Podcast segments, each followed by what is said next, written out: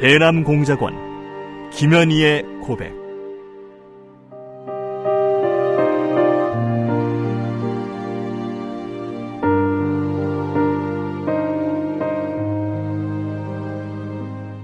나는 김정일의 친필 지시로 1988년 남조선에서 열리는 서울 올림픽을 파괴할 때 대한 공작 임무를 받고 100여 명의 남조선 노동자들이 탔던 비행기를 공중에서 폭파시켰다.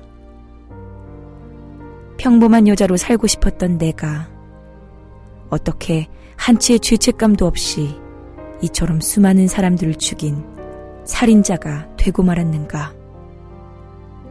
조국을 위해 한 목숨 바친다는 명분 아래 이 엄청난 죄악을 저지른 나를 용서할 수가 없다. 이 수기는 이루지 못한 내 꿈과 나로 인해 희생된 사람들에게 속죄의 죄물로 바치는 눈물의 기록이다.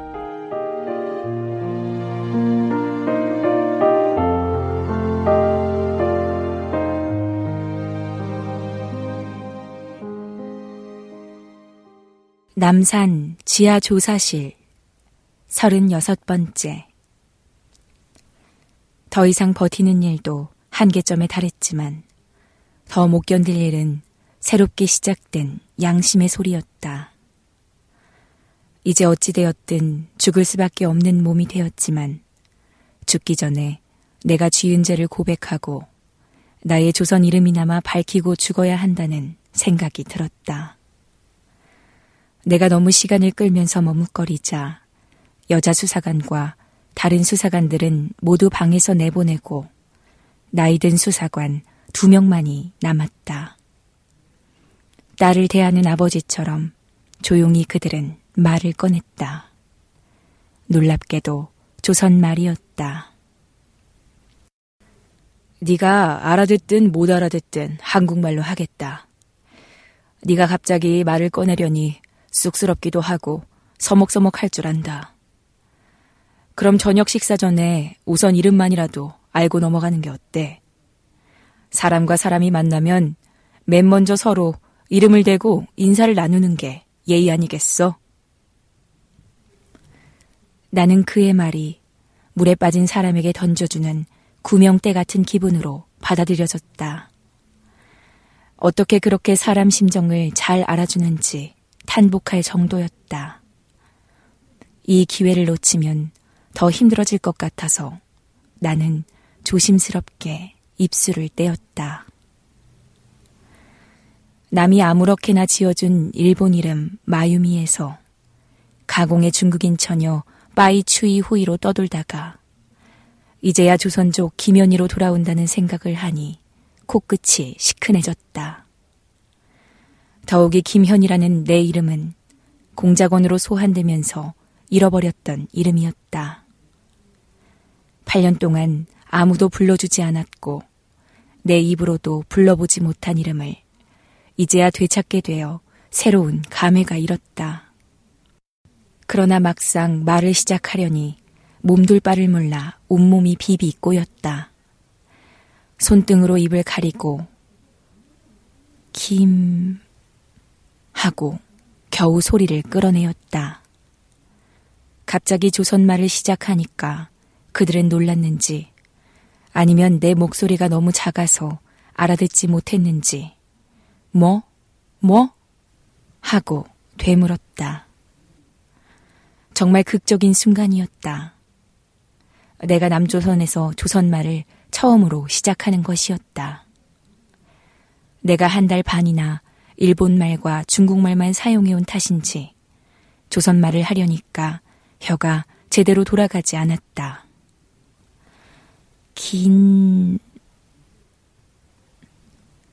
김이라고 한다는 것이 긴으로 발음되었다. 약간 당황한 나는 용기를 내어 다시 발음해 보았다. 김, 그제서야 그들이 내 말을 알아듣고 반색을 한다.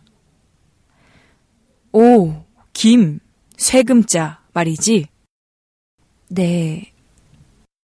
나는 기어 들어가는 목소리로 그러나 분명한 조선말로 대답했다.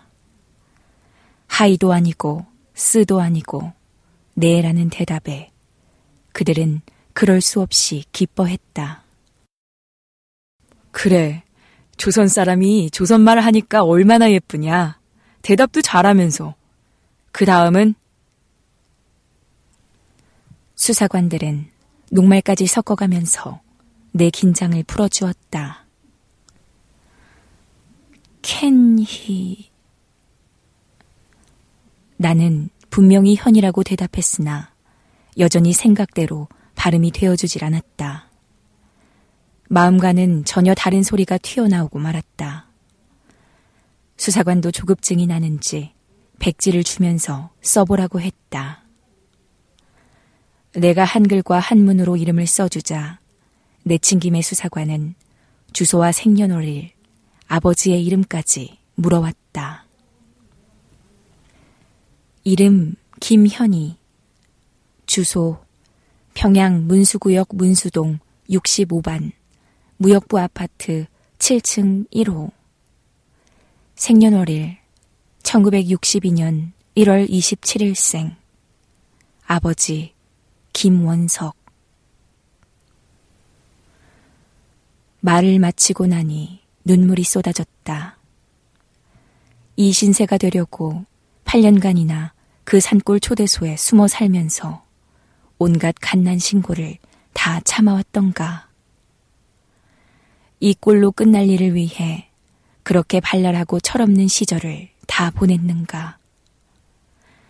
이렇듯 아무런 의미도 없는 일을 위해서 살인까지 저질렀는가. 나는 허탈감에 빠져 눈물을 펑펑 쏟았다.